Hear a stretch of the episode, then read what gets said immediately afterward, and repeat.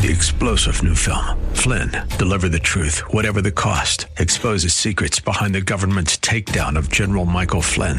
Flynn knew what the intel world had been up to. He ordered the first audit of the use of contractors. This set off alarm bells. He told the truth. He was the most dangerous person for Donald Trump to hire. They had to get rid of Flynn.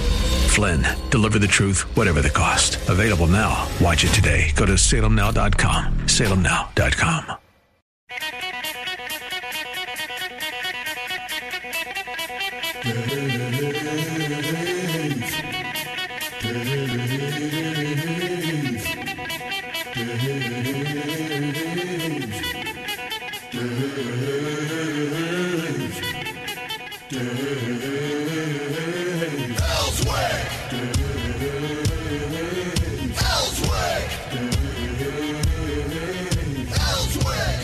All right, it's Monday. If you're out in the Sheridan area, you got yourself an interesting morning to deal with.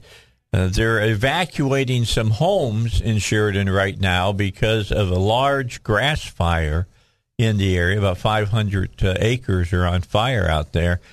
So we'll try to keep up with that a little bit for you as this happens. Let's see.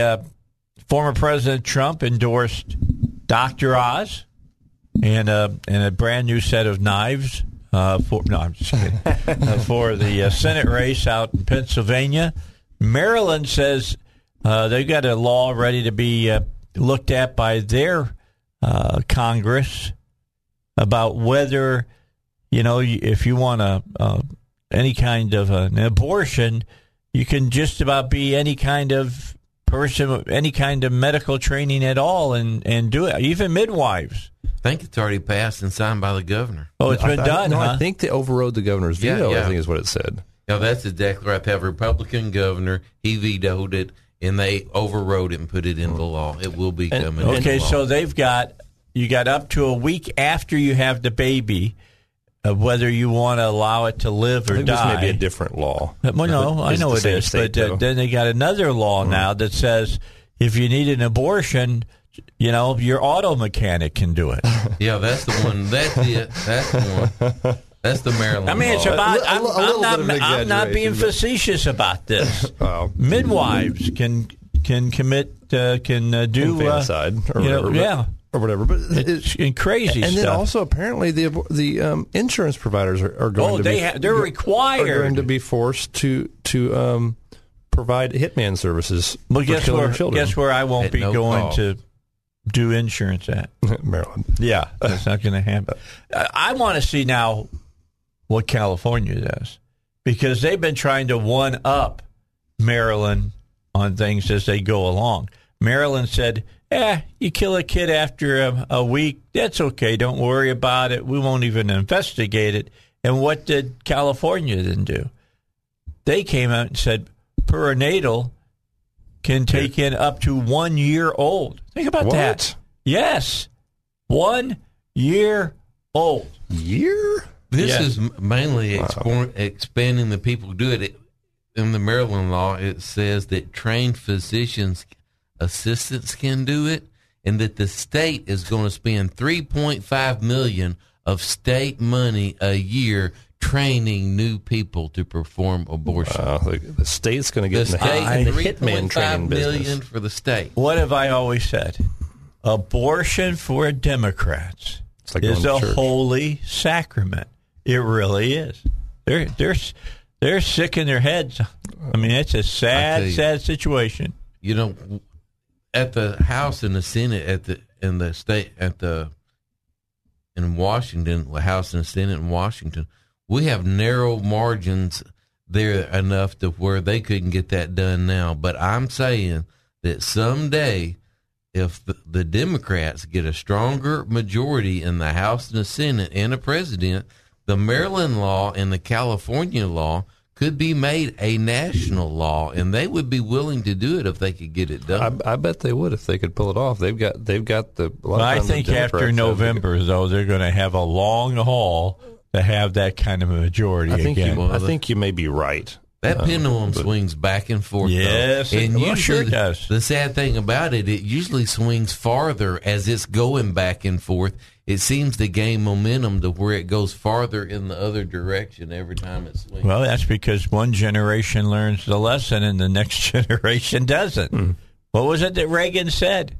Freedom is only one generation away from being gone, and that's slowly but surely what has been happening here in the United States. Thank God, thank you, Lord, for Elon Musk. Mm-hmm. Although he turned down a place on the board. That was a smart decision, because part of the stipulation for being on the board was he would cap his market share. And so he said, well, I'm not going to do that. I'm going to buy more of your company. Whoa. So he turned it down. It was a last-minute decision. They put it out.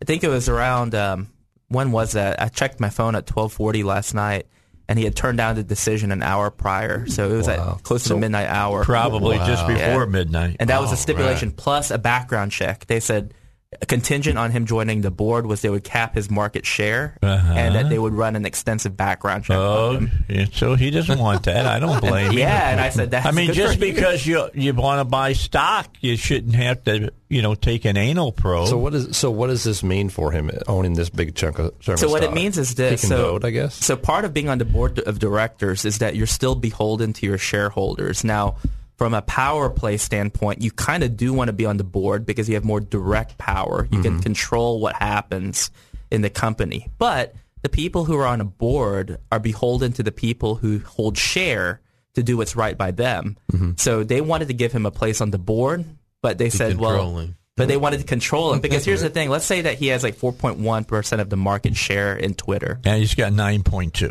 Right. And that means that he's stuck at 14.1. All they would have to do is find a richer dude to come in, buy a bigger share, and then oust him on the board, or at least give this new guy a bigger seat at the table. Mm. So he was smart enough to say, I'm not going to do that. I'm just going to hold my share. And then maybe buy more of your company. Now that's why you want to hold. If you want control of something, 50.1. And the funny thing is that I remember thinking to myself a year or two ago after the whole election debacle, I just thought the problem is that conservatives really don't have anyone in tech who is on their side who could actually compete with them. A lot of times you'll have people and they'll say. And I've had this conversation a lot with small business owners. I'm like, the problem is that a lot of conservatives, when they want their own platform, they create an inferior clone of a pre-existing platform. Correct. And it is never superior to the original. But the good thing is you have a guy like Elon Musk who is essentially, he's not conservative, he's not liberal, he's libertarian. Yeah, it's somewhere in that vein. And for him to come in and just be like, you know what, I'm just going to take what you did and just usurp it. Like, I'm just going to go in there.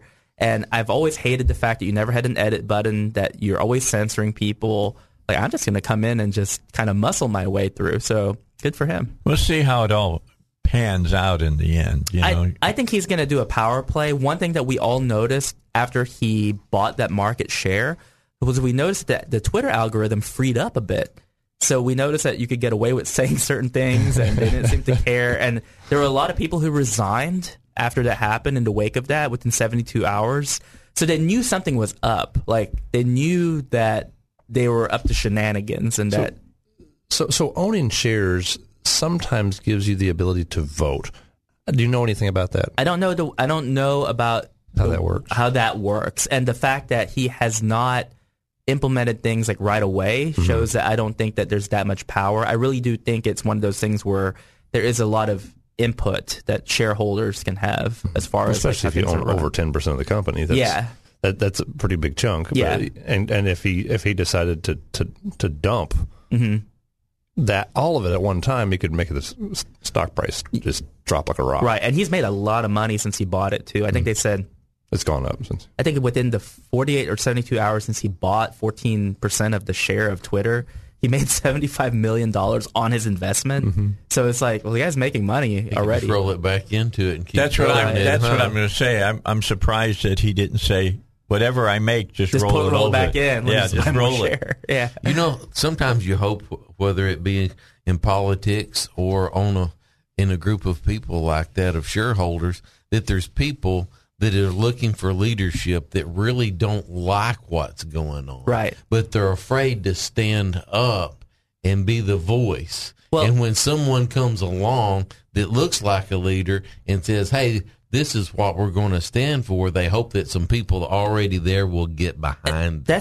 That's a scary thing, too, is that you have silent majorities in almost every field. You have that thing that happened with Disney recently. Oh, yeah, they're starting to take a backlash on that now. Well, it's really interesting because if you look on social media, you had Disney employees saying, we're going to walk out because we think that this is, like, awful. And so they started walking out, and you saw the photos and stuff. Well, they took a group photo where they showed, like, all the people who walked out of Pixar. It was 32 people. 32, like, in the whole company. And it's like, this is what you guys are trying to make waves about? Like, this is the minority in your company. A lot of people don't have the principle to walk off their jobs. They've got mortgages to pay. Right. They've got kids to feed. They've got... And there's a few people, like with these vaccine mandates, a few people that were walking away from their jobs. But a lot of people really weren't financially in a position to do that. And so let me tell you what. If suddenly Disney... Land and Disney World had to shut their gates because they didn't have enough people that would make a show difference. Up for work, that would get the attention. Sure. So I don't know if the board ops. I think your listeners might find this. That's what I call them. Your listeners might find this really interesting. So we go to Disney World every year as a family vacation, and the history of Disney World is fascinating, as fascinating as Walt Disney himself. He was a Republican. I know. He was a very shrewd businessman. And that's true, too. The reason why Disney World operates the way it does is because it is like the largest private property in the United States where it has its own government operating within the state, and it's called the Reedy Creek Development Company. That was because he was going to have Future World. Right. There. That's why, because he was going to build a utopia, essentially, before he died. But the funny thing is with all the screws that they're thinking, like, okay, so first the Disney execs were secretly funding the Republican legislators who were putting in that bill, and then they got caught, and then so they had to go back and say, oh no, we're not for that bill, we're against it, we're going to protest. Well, Ron DeSantis and the Republican legislature, they're thinking about revoking the Reedy Creek. Yeah, and so I'm just like, oh, you play stupid games, you're going to win stupid prizes. The entire reason you're enjoying the benefits of that tourism in Florida is because of that Reedy Creek Development Company. You're essentially your own government, and they can take that away in a heartbeat with, you know, just by saying, hey, your time's up. We don't really like the way you're running business. Can we use that quote? You play stupid games, you win stupid prizes. Hey, if you're gonna, I like that. I got that from my friend Doug Earns. That's his quote, so I'm gonna give kudos to him. Okay, well, you call him and tell him Dave Elswick wants to be given the okay. That quote's been all over the place for a long time. I think it's been around for a while. Oh, has it? Okay, I had never seen it, but he's the guy I like it from. Yeah, play stupid games, you win stupid prizes. Yeah, it's true. Well, in other words, and this we've seen that happen. You get involved with dumb arguments, you just never know what's going to happen. Well, I mean, DeSantis would get some kudos from that in the country. I mean, if he was looking for something to get behind a presidential run, right, taking on Walt Disney and jerking their ability to make the decisions like that. They're weak right now because Bob Chapek, who's the guy who's the current CEO, he's not Bob Iger. No, Iger's gone. Iger's gone, and he had a lot more political savvy than Chapek does. Chapek is weak. He's a very ineffective leader. He tries to keep his mouth shut and not get involved in anything. Right, and I think that was smart. He should have just kept his mouth shut on this thing. Yeah. And then he had to kind of turn tail and say, oh, no, I'm against it. I'm against it. I'm like, you're saying you're against it a day after it's already passed. Like, it's not going to do you any good, buddy.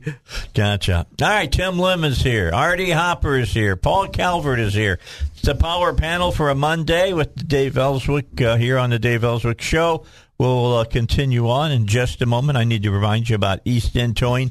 They want you to be, very safe this summer, and safe in the way that people that are out doing their jobs on the side of the road, towing people or changing tires or whatever, don't have to worry about getting hit like the guy that was going to be the new Pittsburgh Steelers quarterback got hit, and it killed him on the side of the road because somebody decided they didn't want to move into the far lane away from where he was evidently working on his car. So, be careful. Be careful out there. You got several tons of steel hurling down the road at over 70 miles an hour, you can kill somebody. Just that easy. East End Towing's ready to help you. They know everything you need to know about towing, private towing, public towing. You know, what do you do when you get your truck breaks down and you're towing your camper? What do you do then? Well, East End Towing has those answers for you. Call them 501-888-8849.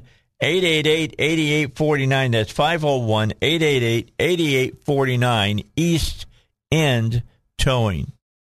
Already moving quickly here on the Dave Elswick Show. We are already at 6:24 on a Monday morning. And the three gentlemen who are joining me here in the studio will be with me during the course of today. By the way, RD was talking about the religious freedom bill that will come up on your ballot in November that you'll vote on, and will solidify religious freedom seriously here in the state of Arkansas. Had Jerry Cox on talking about that last week. It was very interesting to hear what he had to say about it. What was it that you liked or didn't like about it? To me, it was vague, but it basically reinforces that the state does not, it says in a roundabout way that the state does not have the right to burden religious freedom without a real good reason. Yeah. But then I read it the first time, and I'll have to read it 10 times. I usually have to read them many, many times to see if there's like a word in there that they're trying to pivot off of. But it didn't go in. It's so short, which is not bad, but it didn't go in what a real good reason was. So I'm going to have to study it further, but I found it to be vague and not direct. All right. And leaving the door open for interpretation. So I think it's using the term compelling interest test. I'm not sure exactly what that means in courts. Uses two court cases to kind of back up. Yeah, that's kind of an interesting way of doing things too. Is actually referencing court cases in the. Well, that's so you have some decisions to base things on. Right, exactly. Do you think a lot of times these types of bills that are pretty self-explanatory, they're reactions to something? Do you think it's a reaction to that stuff that happened with the Church of Satan a few years ago? No, I think it's a reaction to what the governor of the state of Arkansas did when Bob Ballinger had a tremendously very good RFRA bill. That's Religious Information Freedom Act. And evidently word came down from on high, you know, Mount Fayetteville, where you got Walmart at and all that area. They have a direct line. And, you know, the bat phone went off. And it was to Asa Hutchinson. And suddenly what Bob Ballinger had been working on with Asa Hutchinson's staff suddenly was too tough. And they wanted it liberalized immediately. So here's the kind of the gist of the bill. It's so that government... except for provided section B of this section, government shall not burden a person's freedom of religion, even if the burden results from the rule of general applicability. So here's the section B. A government may burden a person's freedom of religion only if the government demonstrates that application of the burden to the person is in furtherance of a compelling government interest and is the least restrictive means of furthering that compelling government interest. That is no bueno. Well, no. It does actually. Make, what that means is that. So let's say that. Let's say this. What it means to you. All right. Okay. Because, all right. Let's take vaccines. So let's say there's 10 different ways to make someone safer. Whatever it might be, government has to use the least restrictive of those 10 to make people. Mm-hmm. I mean, maybe there's a lot of different ways to achieve a goal. I don't want them to make me safer at all. Well, please. A lot of cases, I think you're right, but sometimes what might be the case is that maybe somebody's religious practice endangers other people in some way or whatever it might be. Like not taking vaccines. Well, maybe. No, but let's go back though and look at There were other instances where a family's religious belief said no blood transfusions, but your child has gotten shot, let's say, and is bleeding out, and they're going to give him a blood transfusion, but they can't do it if the family says no. And that may be a good example, or another example maybe your religion has you do animal sacrifices, and so you're setting things on fire, and so the state may decide, you know what, well, if you're going to burn things, you have to burn them in this way, so you're not risking burning down the neighborhood or something of that nature. That's a bunch. I'm going to take a break. I'm going to tell you what. During the break, I'm going to send a quick message to Jerry Cox and see if he'll come on for about 10 minutes here today on the Dave Elswick Show. I can't answer for him. I'll let him answer for himself if we can get him to the studio. Well, all right, back with you on the Dave Elswick Show. Don't forget about Pat Davis. Don't forget about saving money. Saving money. Let's talk about that for just a moment. Do you know today, 1 week from today, your taxes are due? Ooh. Now, good. This year, they're not going to give you any breaks. Believe me, the Democrats want to get as much of your money as they possibly can. That is the way they run, and it is the way they play the game. Just know that. Unless your name happens to be Hunter Biden, then it doesn't matter.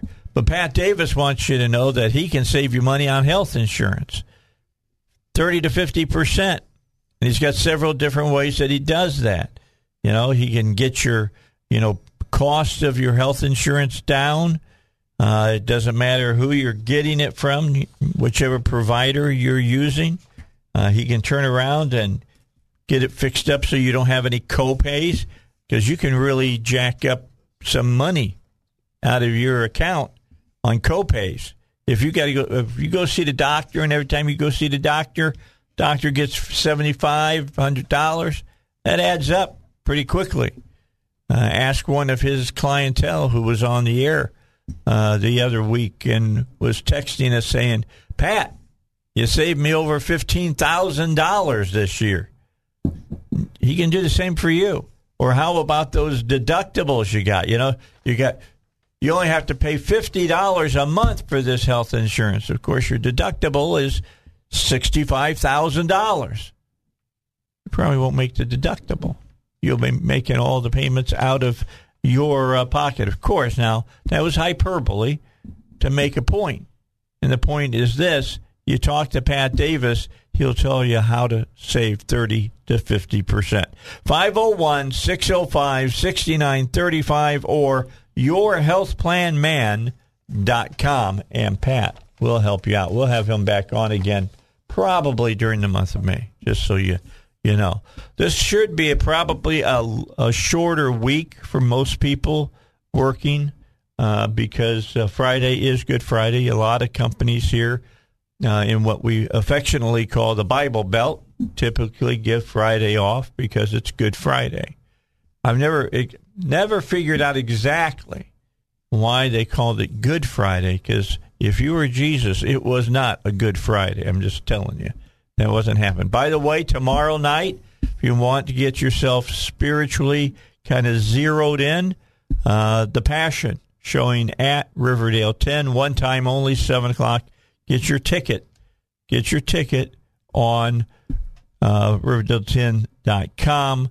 $5 for a ticket, $5 instead of $12, just $5 for a ticket to go see The Passion of the Christ. You won't want to miss it. Jim Caviezel has been out a couple of times now talking that he has seen the script for the resurrection version of this story. It's going to be a trilogy that Mel Gibson said that he's going to do. So he's got to bring Christ back and go to the ascension, and then from that, it will be when he comes back. So I don't know how long it's going to take him to do all of it. Let's figure it out. The Passion came out in 2006. My gosh. All right. It's been that long. It's been that long. And so that's 16 years ago. So now they're going to do maybe within the next 2 years, say 18 years. Let's just take it easy, 20 years. We're going to have the one that deals with his resurrection. Then we got to wait another 20 years for his return. Well, he may have already come back by then. I'm just saying, all right? But it takes a long time. I'm sure that they have problems, you know, getting the financing that they want. Yeah. For the book's usually better than the movie. Yeah, well, the book is better than the movie. Except here's what I'll say. When you read in the scriptures that they don't say they whipped Christ.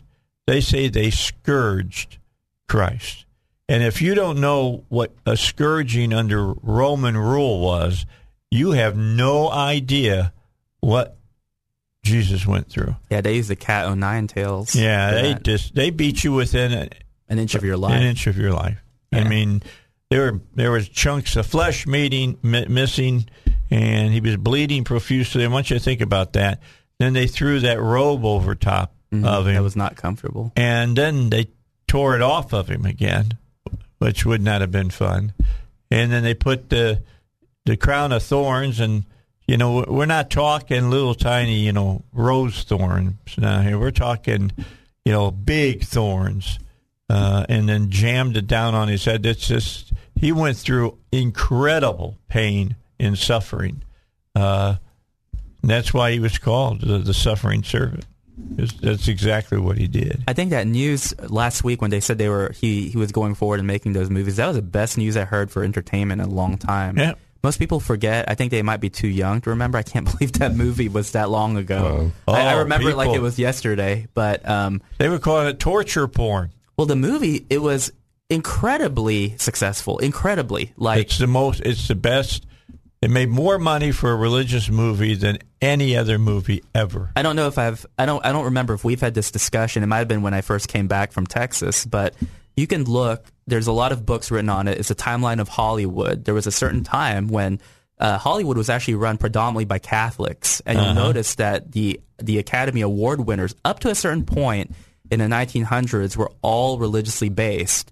And the last time that anything like that ever happened, so you had like the Ten Commandments, you had Ben-Hur, The Sound of Music, A Man for All Seasons. These were all movies that had Catholic backing behind them. Yeah. And then something happened, which we're not allowed to talk about, so I'm not going to talk about it, but things switched. And after A Man for All Seasons came out, the movie that won Best Picture the next year was Midnight Cowboy. Yeah, first X-rated movie ever. And so after that, the idea of the religious epic kind of faded away up until The Passion of the Christ. Yep. And I think that's the primary reason why they had to take Mel Gibson down. But now he's back because enough time has passed. He's kind of bided his time. And the good thing is this, all the actors who starred in that movie, they still look good. Jim Caviezel, like if you've seen his recent appearances, he's ready to go. He's ready to go. He really is. I mean, he wants to do this. He has said, I want to be involved in all of this before I die. Yeah, and his faith is as strong as ever. He's never wavered in any of that. Yeah. So I think that they have a good cast and crew going forward. So I wish them the best. I can't wait to see it. Do you remember the big argument that there was about that? Because Mel Gibson said, "Look, going to make this movie, and everybody is going to speak Aramaic." Yeah. Nobody speaks Aramaic now. It's like a dead language. It's deader than Latin, all right? And they said, no, you can't do that. People won't go see it. They won't read subtitles on a screen to see what the people are really saying. And guess what? And they did. Yes, they did. You better believe they did. But, yeah, everybody. You've seen it, haven't you? I've seen parts of it. I've never seen the whole thing. You got to sit down and watch the whole thing. I mean, it's a really well-done motion picture. Yeah. I mean, I understand everybody zeroes in on, you know, when the Romans are torturing him, you know, trying to get along with the Jewish leaders of that time. Not the crowd, the Jewish leaders. Mm-hmm. Understand, Christ had thousands of followers during that time. It's not like everybody looked at him like, oh, no, stay away from him. Let's all remember, you know, you said that you guys did Palm Sunday, right? Yesterday. And you think about that. You know, when that happened and he came into Jerusalem and he was they were cheering him and they were waving the palms. And a rock star type. Yeah, he was. He really, really was. And I think they thought that he was going to. They thought he was the of the Roman Empire. That's right. They had a view of this Davidic figure that was going to show up and overthrow the Romans. King, essentially. Yes, exactly. And that's not what Christ had in mind. It's not what God had in mind. And bottom line, you had somebody that, died like we'll die, who bled like we bleed, that feels the weight of the world on them, the way that we do as well. I mean, look, Jesus can't identify with his creation unless he understands his creation, and that's what that was all about. He was tempted in all points as we are tempted, but that's something that we have to remember, not to be like those people leading into Jerusalem. He's not what we want him to be. He is what he is. He's what he is. That's so important that people remember that. I mean, no, seriously. Yeah. I meet too many people want to be, smorgasbord Christians. We tend to be. We want to make God in our own image. They call it the vending machine principle. Oh. The idea that you. I like that, Kenny. Well, that's how a lot of people, they think that they have some deep philosophy when it's like, no, people have thought about this for ages. And what you're thinking like a child. So you'll meet people who say, well, I don't believe in God because I prayed for X, Y, and Z and it never happened. It's like he's not a cosmic vending machine. He has a nature and a personality. That's number 2 today. Yeah, I'm on a roll. And also, the New Testament is spiritual promises. It's not Solomon. It's not the kingdom. It is spiritual promises. That's what the New Testament gives us. And it is a spiritual kingdom, just like you said. But people want both the earthly benefits and kingdom, and they want the spiritual one also. So they want their cake and eat it too. But, read the book. It is what it is. And then you just have the other factor of that sometimes when you're young, you have unanswered prayers, and you get a little older, then you thank God. Yeah, I'm glad that he didn't answer that one. I'm glad I'm not married to her. Did you see her? I think we're all thinking the same thing. That was exactly what I was thinking. I was like, I think like when you're a teenager growing up, you're like, oh, I want to date Sally, Joe Smith next door or whatever. And then you think back 10 years from now, and you're thinking, my gosh, I'm so glad that never happened. Yeah, seriously. You know what I was thinking, though, is God didn't pick your wife. I'm pretty sure you did.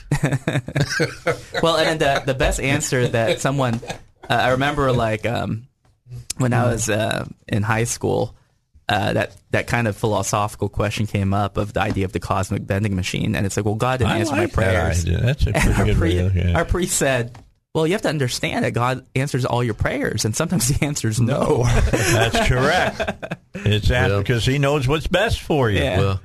Well, I actually don't believe that, but I believe that he answers our prayers when we're praying according to his will. You can read that according to his will. And sometimes we're not praying for something that's according to his will. We're praying for something according to our will. Well, I mean, like, for example, you're praying and you're saying, God, I want to make an A on this test, even though I didn't study for it at all. Sometimes he'll just say no, because he didn't study for it. I don't think he answers that question, because when I study his work. But, just looking at it from the perspective I'm talking about, I'm pretty sure that's not in the book as what he's concerned about and what the New Testament's about. You're talking about something physical that has something to do with you, and that's like the people in Jerusalem wanting the physical thing out of it. What it is a spiritual gifts and spiritual answers. So if you're praying for forgiveness of sins, you're not saying, well, sometimes the answer is yes or sometimes the answer is no. The answer is going to be yes if your heart is right. If you're praying, you just have to be praying according to his will. I don't think the test is on the will, or like Janis Joplin says, the Mercedes Benz. Right. Oh, Lord, if you're praying for God, to help you pass a test, or cheat on a test, you probably shouldn't expect that. No, you shouldn't, but people do. Expect it. That's a perfect example. Exactly. Well, here's another one. That's their vending machine. How many people honestly think that Jesus really cares about what the score is of a football game? I mean, seriously. No, I mean, you have a point. Seriously. I think he wants you to have fun. I think he wants you. But it goes back to what you said just a moment ago, Artie, and that is, what is his will? You know, what's his will? Maybe it's to lose the football game. You ever thought about that? You might win.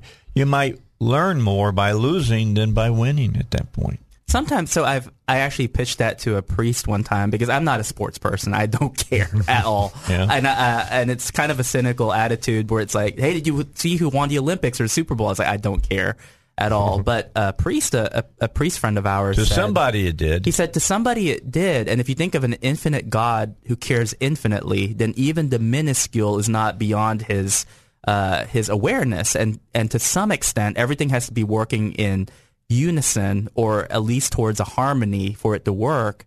And it's like, if you ever think about really inspiring sports stories, it matters to someone, and it's not necessarily for the purpose of the game, but for some purpose that extends beyond it. So for example, it's kind of like I was thinking about some inspirational stories I've heard recently. I'm going to make you stop for just a second. I will stop and share it after the break. You can share it after the break because I got to get it in. Don't forget about ICU protection. I got to call Billy Mack. I've been talking to him about my house, and yesterday I got my end that I needed with my other. She said, I want to get a camera for the house, for the front and the back. And I said, well, we need to call Billy Mack then, because we can get it with Billy Mack, and guess what? She says, what? I said, he doesn't charge us for the cameras. All he charges us for is for the service. You pay for the service. You don't pay for the hardware. That is owned by you, okay? The hardware is owned by you. He absorbs that cost. You don't have to pay for it. You just pay for the service. Keep that in mind. Starts at about $40 a month. I've got to get him out to my house now. Probably won't do it this week. Too many things going on as far as being Holy Week and the whole 9 yards. But I got to get him in here, get him in over to the house next week. We really would like to have a camera on part of our property just because it's so dark. And I don't want to pay an electrician to come in and put a light up out there. You call Billy Mack. He'll come out, visit with you. You can talk. He'll talk to you about door and window sensors, about indoor and outdoor cameras. He'll talk to you about doorbell cameras, motion detection, how they can use analytics to decide what it is that you're picking up, and it's giving you a, hey, pay attention here on your phone, all right, whether it's a person, an animal, or a car. And you can do it commercial or for your home. That's Billy Mack. And ICU protection, call them. I'm going to. I'll tell you when I've started mine. 501-205-1333. And I got some really cool things to tell you about this week about Billy Mack as well. 501-205-1333. Pay for the service, not for the hardware. All right. Back with you here on the Dave Elswick Show. And we'll get into more if we want to about religious discussions for this week, for the simple reason it is Holy Week. Mm-hmm. This is a time when, look, I believe everybody, and that includes you who are listening right now, that sometime in your life you consider things that are spiritual, because that's part of your makeup. You know, you got your physical, you got your, you know, kind of mental type thing going on. Then you got your spiritual, and you're going to consider those things. I don't believe there's anybody goes through their life doesn't look up in the sky or look around and go, "Wow, who made this?" I think there was a designer. Yeah, I think there was a designer. I mean, the Bible says that pretty clear. If you can look around and you can't figure out there's a God, you're kind of dumb. Just being nice about it, but you believe the evolution. You know, I mean, that's it, yeah. Well, that we all know now, unless you just want to take it as what it always has been, which is not that it's the truth, but it's a theory, which means it's who knows how much truth is in there. But that's what that lays out as far as as science is concerned, it's not a law by any stretch of the imagination. I don't think there's any science in it. Yeah, if you want, I don't think there's any science in it. I think it's just a lie for Marxists to try to kill religion. But if you look at it, I don't think there's any real science in it. I think you're right. I think a lot of times it is probably not even good enough to qualify as a theory. It's more of a hoax in many cases. In some cases, some of these things are actual hoaxes. Even Darwin said that he had his, questions about the things that he had brought up. He thought it would be proved later. The science wasn't there to back up any of his theory. But he was so confident in his theory that he thought he was setting it up where science would prove him to be right. So maybe that was it. It should be taught as a hypothesis. We just teach both sides. I mean, it's just a theory. Yeah, right. That's what I'm with you. I'm with you on that. But everybody doesn't understand separation of church and state. It's not in the Constitution. Did you know that? That's not in the Constitution. That's in the Danbury letter that was written by Thomas Jefferson. That's all it was. That's for sure. I learned something from Don Patton last week. We had Dr. Don Patton at the church to go over 30 seconds weaknesses of evolution. You do not have to prove a religion. You just have to prove that it's wrong and the earth is the age that the Bible says it is. The true evidence of science says the earth is the age the Bible says it is. So we can teach in schools the age, two theories of the age of the earth. If one of them is right, it backs up religion. All right. We got a break. We'll be back. We got more to talk about. Come on back with us after the news here on the Dave Elswick Show.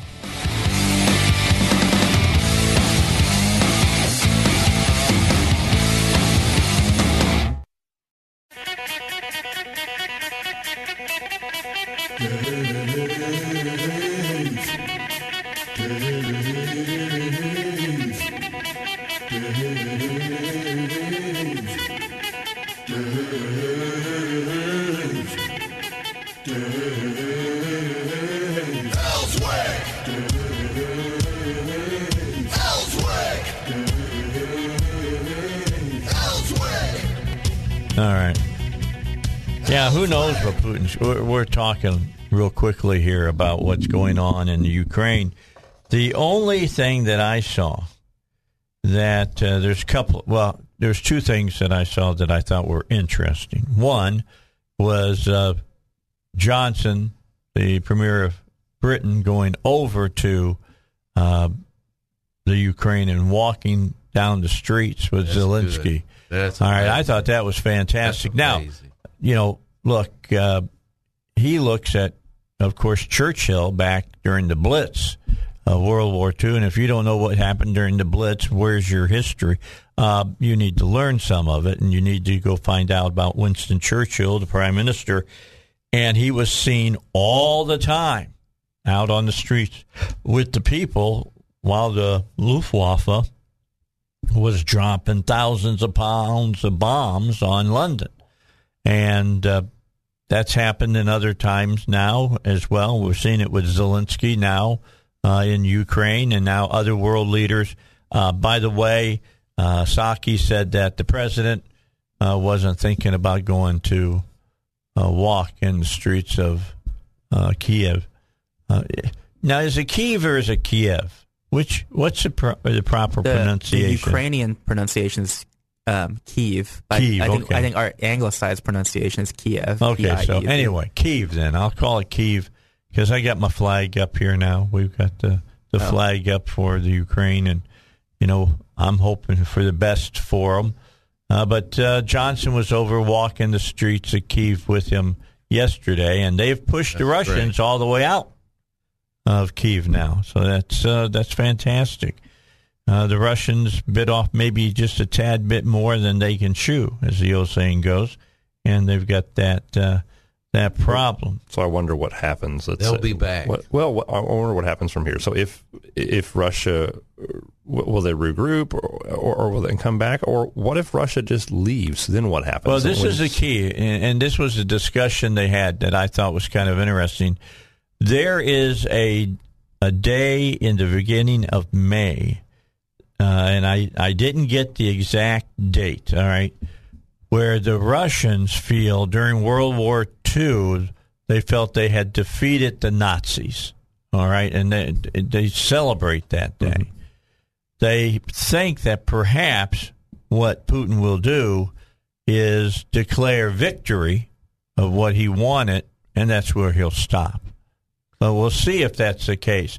I personally think he wants a whole lot more, but perhaps he'll stop now, hoping that things that the pot that is bubbling at the very top, you know, ready to boil over, perhaps he can allow it to go down a little bit and then start something later. But the only problem with that is, you know, he's got to be, look, he's the same age I am. He's two months younger than I am. Mm. So I look at that and I go, okay, so if you're that age and you're wanting to put the old czarist Russia back together again, you got to figure X amount of days to do it in. I agree. So do you stop or do you keep pushing forward? I think as long as the world looks at him and says, ooh, he's got nuclear weapons. You know, as long as they do that, it's all up for grabs at that point.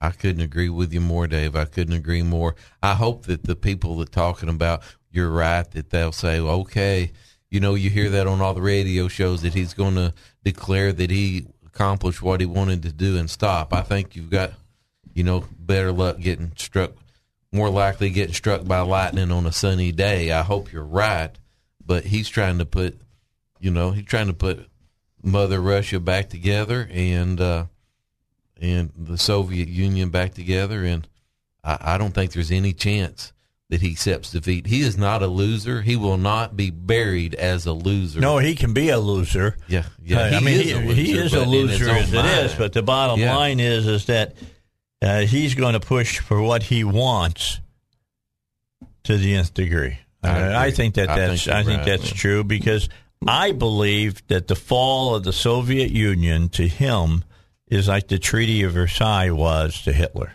I agree. That's just something that sticks in his throat. Bad. Who knows? It's just, but then he also has his own people to deal with back in Russia, and his own economy. That's he's already dealing with that. He's lying to them. He can brainwash them. I mean, hey, well, but you can only go so far with that, and if you run out of money, then I don't know. I don't know what to think as far as that goes, because if they're not going to run out of money, because they're already getting around all of the things that they've put out. They're selling oil. Well, They're selling it to a lot of countries. India's buying oil from them. China buys oil from them. People who need cheap oil. You know what a barrel of oil is right now in Russia? Russia oil. $20. Oh, wow. Well, I bet they could sell that. Think the difference what that is.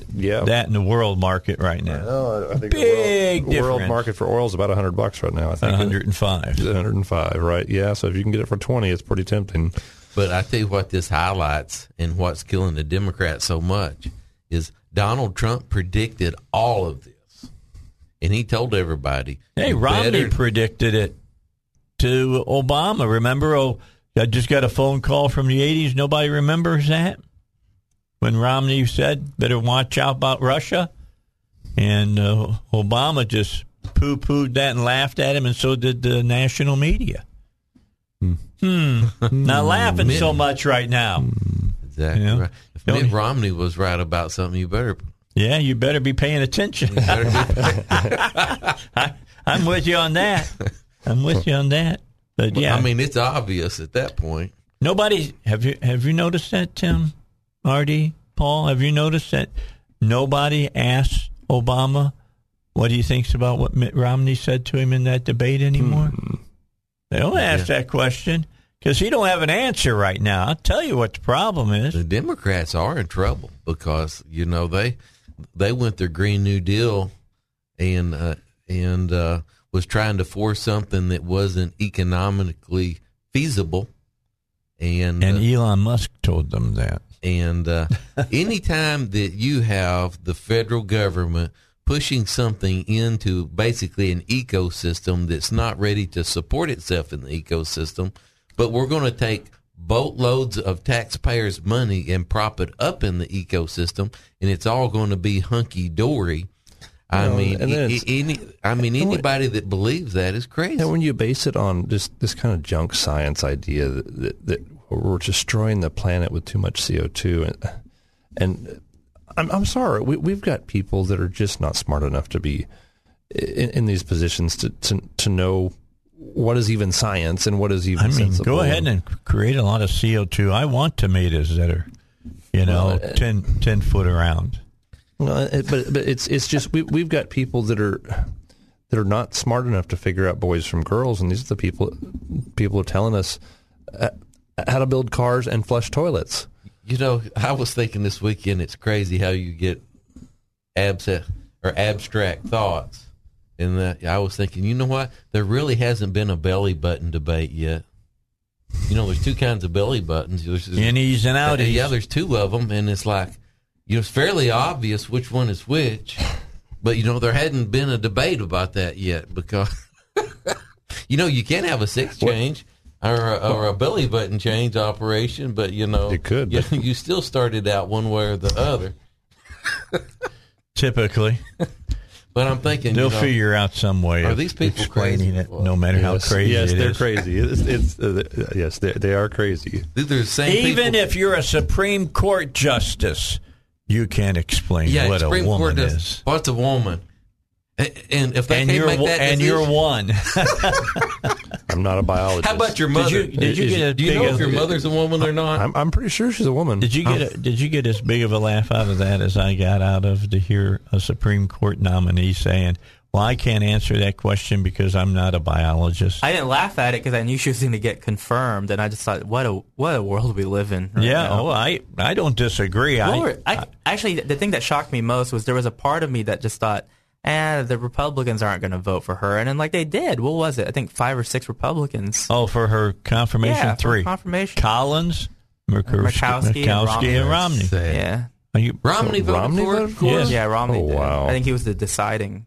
Vote. It wouldn't have mattered because even if it was evenly split, it would still be who's got the deciding vote? The Democrats. It's in the vice president. Wow. If it's 50-50, the vice president throws the deciding vote, and I can tell you the way she's going to vote. I know what it takes to kick somebody out of the state party, but I haven't really looked at what it would take to kick somebody out of the federal federal platform of parties. But I think it's time for me to get the book out. I think it's time to get the book out. Yeah, that's the ultimate way. That's the way I look at it. You want to get rid of somebody, then vote them out. Get them out of there. That's true. That's kind of surprising for Romney, but I don't know. I guess Romney's kind of all over the place anyway. I don't know. That's about people that were surprised about our governor. It's like, where have you been? Been the same for a long time. Hey. Where did Obamacare come from? Who come up with the socialist program that Obamacare was based off of? That started back in it started after World War II. It started with the Democratic Party who wanted, government health insurance all the way back in all those years ago. Well, I'm glad they finally got it. We've had Medicare and Medicaid for a long time, and those were socialist medical programs. But those were 60s. I'm taking you all the way back to the 40s. Yeah. All right, that they were fighting for it. What's his name? Truman. He said that he wanted nationalized health insurance because who had it before us? The British. UK. That's right. It's sad that it seems like the evolutionists, the Democrats, the people that push this Marxist agenda about government being the answer and the government being God, they have a more long-term plan than Christians and Republicans, and they work a whole lot harder at it with a longer-term plan. It is really a sad commentary to think that we gave them the school systems, and we give them so much of the legal system, and they outwork us. Well, and so many otherwise decent people have been sending their children to these socialist training camps by the left. Why would good moral people send their children to be educated? Because they don't know what's going on, and they're just Aunt Sally that's teaching them. I'm just saying, you don't think that your next door neighbor would be doing that to your own your children. All right, time to break. Got to get a break. Let's talk about David Lucas Financial. I've been talking to you a long time about David. I've known David now going on 20 years. And he used to be part of my power panel at one time. He used to fill in for the show. He don't have time to do that anymore. He's helping you forward all of the decisions that you got to make about your retirement. Right now, he's got all things set up so that you can learn about buying silver and gold. A lot of people understanding having precious metals can, bolster what's going on with that IRA, the 401k, hard-earned savings. Going to come out today, it looks like. Say that the rate of inflation is about 7.9%, the way they figure it out now. If they figured it out the same way as they did with Carter, it'd be around 14.5%. We're right back with Jimmy again, I'm telling you. And stagflation's just around the corner. So keep in mind that if you want to know about silver and gold, you can call 501-222-3315, and David Lucas's folks will teach you how to buy it. They work with one of only regulated and licensed national wholesalers in the country. They get direct prices from a dealer that you can trust. And if you want to learn more about buying, because you need to learn, it's not like buying a stock or a bond. It's buying a precious metal. 501-222-3315. That's 501-222-3315. Investment advisory services offered through David Lucas Financial, an Arkansas registered investment advisor. All right. We put out a text message. We have gotten an answer. Mr. Cox is with us from the Family Life Council. How you doing this morning? I'm doing well, Dave. This is David Cox with Family Council. How are you doing? I'm doing fantastic. Look, we were talking. I had Jerry on last week, and we talked about the amendment that's going to be in November that people can vote on about religious liberty. And R.D. and Paul had a couple of questions for you. You ready? Certainly. Fire away. Go ahead. You're up. No, I'm going to put R.D. on. Okay. He's the one that brought it up. He gets to ask the question first. Go ahead. Yeah, we were looking at this, and it said, the government, let me try to find it. I just opened it back up when they said you called in. But it says that the government cannot take people's religious freedom away from them unless it's in compelling interest of government, or basically the person's best interest. And then it cites a couple of court cases to strike the balance between the government's interest and an individual's freedom. So we were trying to, it seems vague and unclear to cite the court cases. It's not specific enough, to on first reading. I just read it this morning, so I thought maybe you could answer why they are citing these two court cases. Yeah, what's so important about the two court cases that are cited in the law? Well, in a nutshell, and forgive me, I don't have the court cases sitting right in front of me, but basically what's happened over the decades and over the years is courts have developed a way of balancing what's called a compelling government interest against a person's liberty or religious liberty in this case. And a good example of a compelling government interest would be like child welfare. You can't abuse children in the name of your religious freedom. The government won't let you do that. And so there's a balancing test that gets used. Courts have outlined how this test works in some of these previous court cases, especially, I believe, Supreme Court cases. Unfortunately, the way the government assesses religious liberty has I would say, eroded a bit over the years, especially since the 1980s. And so part of the logic behind citing some specific case law with this religious freedom amendment is to say, look, we're going to go back to balancing religious freedom the way we did historically against a compelling government interest. And that helps protect religious freedom, but it also addresses these situations, these questions that come up where people say, well, what about, you know, if you have child welfare issues, or what about, you know, polygamy is an example some people will throw around when they're talking about hypotheticals. So that's the idea behind citing some specific case law. We're trying to put the balancing test back the way it was prior to, especially about 1981 or so, the 1980s, 1990s. Okay. And Paul? This is Paul Calvert here, Mr. Cox. So if I'm reading this correctly, there in Section 4, where it talks about exceptions provided in Section B of this section, government shall not burden a person's freedom of religion, even if the burden results from a rule of general applicability. Then it goes on to say, and refers to the, then it talks about the actual Section B that it would referred to earlier. Government may burden a person's freedom of religion only if the government demonstrates that application of the burden to the person is in furtherance of a compelling governmental interest and is the least restrictive means of furthering that compelling government interest. Is this what we sometimes refer to as strict scrutiny? Is that what's being articulated here? You know, Paul, that would be a question for an attorney. I know, and unfortunately I'm not. I understand strict scrutiny is it's a standard in judicial review, in jurisprudence and whatnot. So I couldn't tell you offhand if that is legally strict scrutiny. I believe you're correct, but I'd have to defer to the attorneys on that.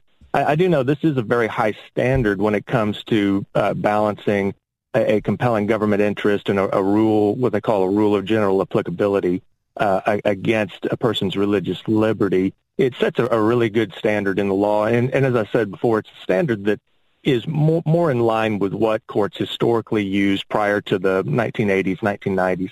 All right, let's hold. And can you hold into the next segment real quickly for us?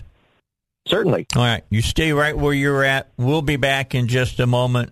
We got Bill O'Reilly coming your way here on the Dave Elswick Show. All right, in just a moment, we should be hearing from Robert Steinbach. I've asked him to call and just talk about what is strict scrutiny. Explain that to us so that we can all take it under consideration. All right, don't forget about PI Roofing.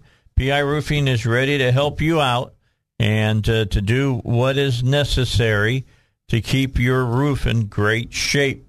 You know, they're finishing up on my roof's all done, but there's another check that's supposed to come, and I haven't heard from my insurance company.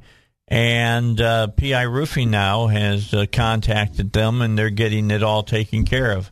I don't have to deal with it. They're dealing with it, and by I would hope this week we'll have it all taken care of, and it will be completely finished. That's why I like PI Roofing. They take care of all the hassles that come up when you're doing things with other businesses. So just keep this in mind. When you need a roof, go with the best. The best is PI Roofing. 501-707-3551. It's 501-707-3551. And on the internet at piroofing.com. Joining us in our conversation now is Robert Steinbach. And by the way, good first show on Sunday there, Robert. So you tell me about strict scrutiny. What does strict scrutiny mean? Do we have him? Okay. Well, I tell you, David, I appreciate you calling in today. We appreciate what your group and your team over there does. But DHS is totally out of control. DHS is a government organization that has the right to make decisions and take people. We don't want to go there. Okay, I'm looking at this is about religious freedom. It's not about DHS. DHS has got a whole lot of areas to be cleaned up. No doubt about that. Alan Clark has tried to do some of that, but I think that strict scrutiny in that situation is different than what we're looking at here in this piece of legislation. It's going to be on the ballot come November. Are you there now with us, Robert? You there with us? I'm here. Can you hear me now? I hear you. I hear you now. Okay. Great. So go ahead. Yeah, so strict scrutiny means that when a court evaluates something that the legislature or another governmental entity has done relative to the public, the courts must look at it with most concern. In contrast, take a law that involves, say, parking. And somebody says, well, you know, that parking law affects my group differently than it affects another group. And the courts say, well, it doesn't really matter, just as long as that law makes some sense, just as long as it's arguably, quote, rational, end quote, that's good enough. And so that would be the lowest standard. Regarding a fundamental right like religion, and someone says, hey, this law affects me in my religion. By the way, take a look at Masterson's article yesterday regarding the religious exercise, my religious exercise at the law school, and you'll have a good example. If you say this rule or law affects Jews or Christians or believers versus non-believers differently, the courts must pay much more attention to that. And unless there's a really, really good reason, the courts are supposed to say that law, that rule, no good. Okay. All right. So go ahead, R.D. Okay, well, I'm going to let Paul read this and ask if that's where this comes from, because we're making an assumption.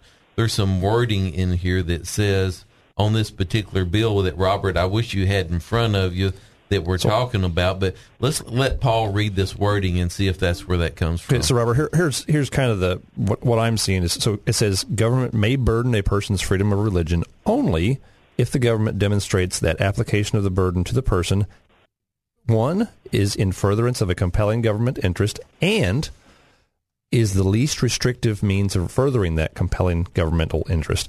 Is this okay, basically he was going to answer you. Go ahead, scrutiny? Go ahead, Robert. Yeah, that's literally the test for strict scrutiny. So what that law is trying to do, I think that's the constitutional amendment they were talking about. Correct. I'm not sure. Right. Yes. Right. What that's trying to do is to say that any attempts by the Arkansas legislature, or perhaps more importantly, any Arkansas governmental entity, again, look at Masterson's article from yesterday, to interfere with your religion must be viewed with the most suspicion, because there can be some interference, according to at least current interpretations of the U.S. and Arkansas constitutions, but they must be the most limited. And this is the most intensive evaluation of those laws to say that anything that goes outside those bounds, no good. Okay, all right. Okay. So we've got David Cox on from Family Life Council. So it sounds like to me the people who drew this up, and I'm sure you all played a part in this, David, the Family Life Council. What you've tried to do is, as much as is possibly feasible, you guys have tried to draw a fence around the government, so to speak. That's absolutely right. And, you know, these religious freedom measures have we've seen them pass in multiple states. You know, obviously, most states have some sort of religious freedom protections historically in their constitutions, and then other measures have passed at the state level over the last 30, 40 years. And so this measure draws very much from what's been done in other states and in Arkansas since 2015. You know, it's very similar to a religious freedom amendment that Alabama passed a number of years ago. So, you know, this is part of what I would call the evolution of religious freedom protections. Is you look at what works in other states, what other states have done, and you try to take the best elements of that and write it into whatever you're going to do. All right. That sounds like a good thing, that what you're trying to do. I think Alabama's was passed in the 90s, if I'm not mistaken. I believe that's correct. You know, they've had theirs for a number of years, and, you know, it's worked well down there. Yeah, it has. I've never heard them being up in the Supreme Court with it. It always gets shot down before it gets there. So it must have some some really strong language to keep that from happening.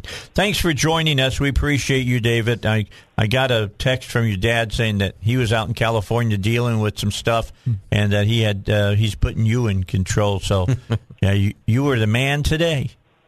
Hey, I'm happy to help. Okay, well, we appreciate it. Robert, you stay with us, all right? I have one more question for Robert. Okay, let's get that question. Here's the thing that we all have to understand.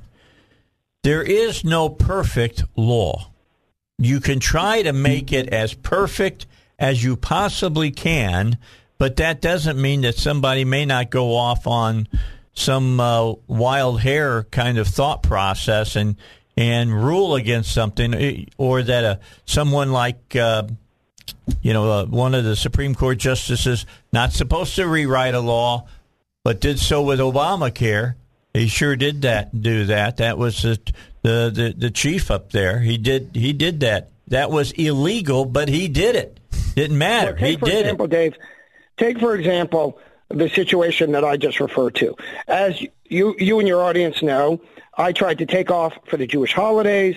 The administration at the law school said that notwithstanding 20 years of precedent, I couldn't have a federal judge cover my class. I went to a special panel, two-thirds of which picked by the administration. The panel said, the rule allows exactly what you said. This is about religious discrimination / observance. And fast forward to today. Last week, a committee, on the heels of my winning that determination, said, oh, well, let's do away with the rule. If Steinbuck won, let's do away with the rule. And now that's going before the faculty as a whole today. And so the question is, when I take this to court, and I'll take it to court, how is this going to be evaluated? Is the court going to say, this is about his religion, and this subsequent act clearly looks like retaliation, and we will look at that with the strictest of scrutiny? That's the purpose of laws like this, to say to governmental actors, often a bunch of bureaucrats who have no sort of respect for individuals' religious observance, hey, religion matters. It's guaranteed in our Constitution. Hey, Robert. Could I ask you a quick question?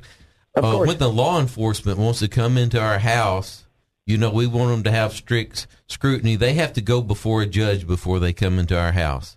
Now, yes, they have to get a warrant. Exactly. Now, there are government entities in this state, like the DHS, that can take people's children away from them without going before the judge.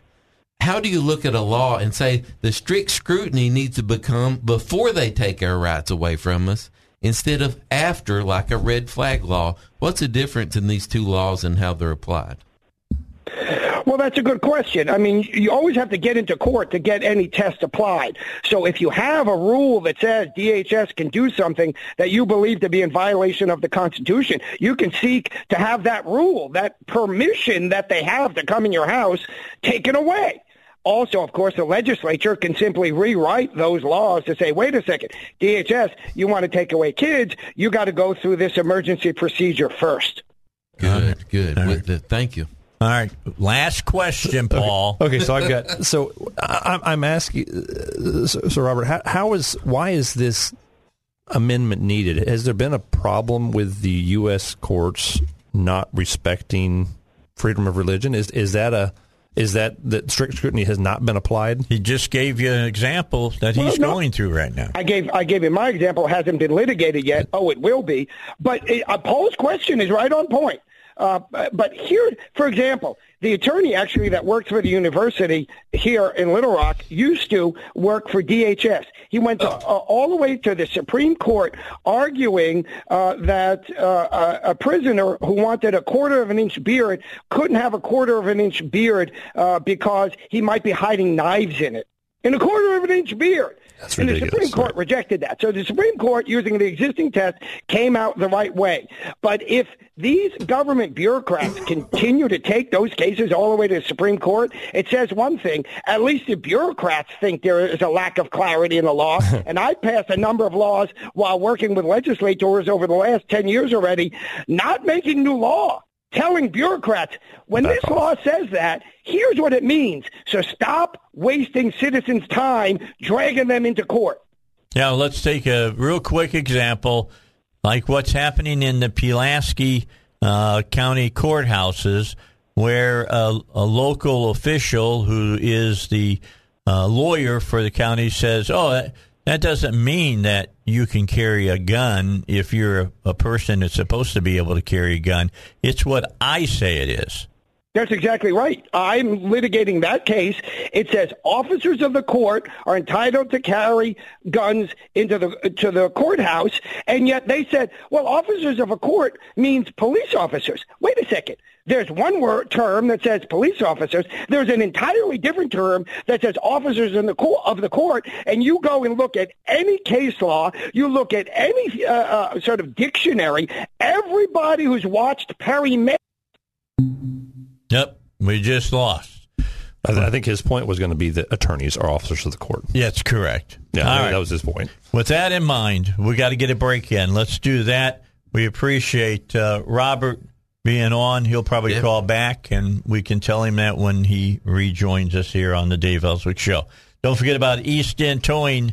They know all the laws here in the state, private towing, public towing, about... you know, what do you do if you break down on the side of the road and you're, you know, pulling your boat with you? What happens to the boat? That's all part of East End Towing. Call the people who are in the know. No matter the situation, East End Towing can handle it. They've got all the answers. 501-888-8849. That number, once again, put it in your phone. 501-888-8849. All right, back with you here on the Dave Elswick Show. Robert, I asked you to come back. You cut out on us, and I wanted to say thanks for being with us because you really helped us with the whole thing about strict scrutiny and explaining it.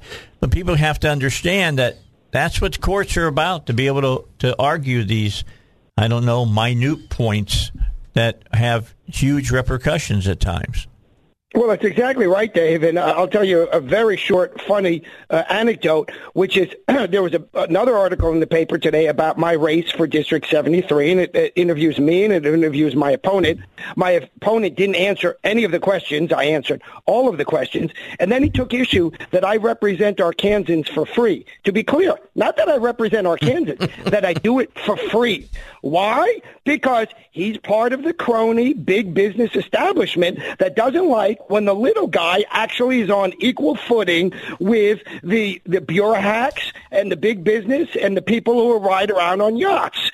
So this is what I do, Dave. I come on your show. You remember up in Jonesboro, I represented two teachers who were being attacked simply for expressing their free speech. Right. We won that case, and now we're suing the people who defamed those two God-fearing Americans in court. This is what I do, and this is what I will do for the people of Arkansas when I'm elected to District 73.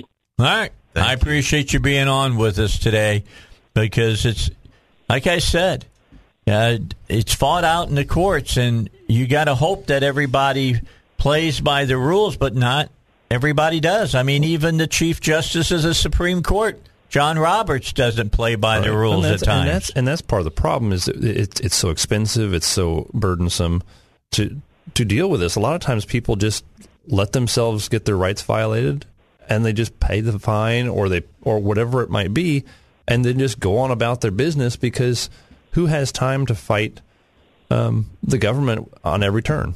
All right. And you're right. Exactly correct. I appreciate you calling in because I have never seen... Thanks, guys. God bless. All right. We'll talk to you later. Yep. I have never seen a bill come from the state to go on the ballot that wasn't about bigger government, higher taxes, and taking our freedom away from us. But you just saw one. I just saw the first one. I will admit it. You can't blame me for being skeptical. Yeah, because you should. Everybody should be skeptical. But I have never seen it. Now, it took someone from Family Council and Robert to say this is the best language we can get. But this, like I said, I will admit that this is the first one, or this may be the first one with these guys backing it up. But we need this due process that they're talking about before they take our rights away from us, and not the due process after. So this may be improving due process, and I appreciate that, but we need it before. Part of I agree. We do need it before in a lot of cases, but part of what we need is we actually need accountability after the fact also, because if we have solid, reliable accountability after the fact, then these guys won't try it in the first place. If they know they're going to be arrested for violating your rights, or they're going to be sued to oblivion for violating your rights, they might think twice about violating your rights. But right now, government officials have so much immunity from accountability, and a lot of times the prosecutors won't prosecute them for violating your rights. And so it's really hard to obtain accountability for these people who violate your rights. And maybe this will help some. Hopefully it will. But we still have to rely on the courts to actually uphold the thing, because sometimes the courts will just say, we don't have to follow this rule. We don't like it. You know, here's the key. All right, you got to do it this way, because I don't know of any other better way of doing it. All right, it is what it is, because one step at a time. Yeah, well, and even if you do one, you may do it exactly the way it needs to be done. But as Paul just said, and as we were talking to Robert, there are some lawyers that their goal and their clients are the government. And they might just tell you, go pound sand. And if the courts don't stand up for you, then because we live in a fallen world, sometimes you just get screwed. Sometimes that's just the way it is. That's just the way it is. Hate to say it that way, but it is. It is what it is. And there's one other stop for that, and that's the legislature to start impeaching judges, and that's an uphill battle trying to get legislators on board with the idea of impeaching judges who violate our rights. All right. Go ahead, quickly. Real quick. I looked up the red flag laws in Florida. They've been enacted 2,800 times in 1 year, and it was upheld 97% of the time. All right. With that said, let me turn it right back to Tim Lim, and we got about a minute here, Tim. What's going on in your world of comics? You're fighting freedom from a totally different area. Nothing much. I mean, we just concluded our Kickstarter campaign in the tune of 6 figures, second time we've done it. So good job. Yeah, in the last 2.5 years, we've been making some headway in that realm, and we have some pretty exciting news that we'll tell people in the future, so just stay tuned. Okay, so you'll come and talk about it here, right? Oh, yeah okay. We'll talk about it.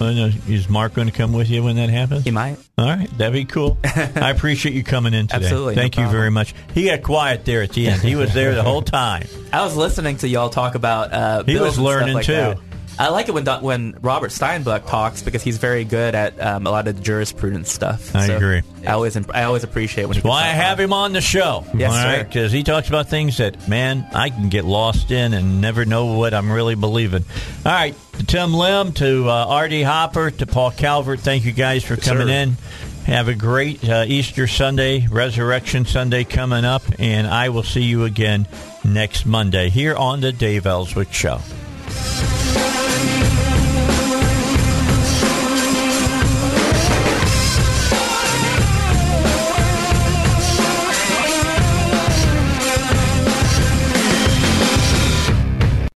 Three-star General Michael J. Flynn, head of the Pentagon Intelligence Agency, knew all the government's dirty secrets. He was one of the most respected generals in the military. Flynn knew what the intel world had been up to. He understood its funding. He ordered the first audit of the use of contractors. This set off alarm bells. The explosive new documentary, Flynn, Deliver the Truth, Whatever the Cost, and covers the facts behind this scandal. Flynn told the truth. He was the most dangerous person for Donald Trump to hire. I find out the worst enemy that I'm going to face in my life is right here in America. They took my assessment and they wanted me to change it. And I was like, I'm not changing it. They had to get rid of Flynn. With in-depth interviews, archival footage, and never-before-seen personal records of the man behind the headlines. I just felt like I was drowning. Flynn, Deliver the Truth, Whatever the Cost. Available now. Watch it today. Go to SalemNow.com. SalemNow.com.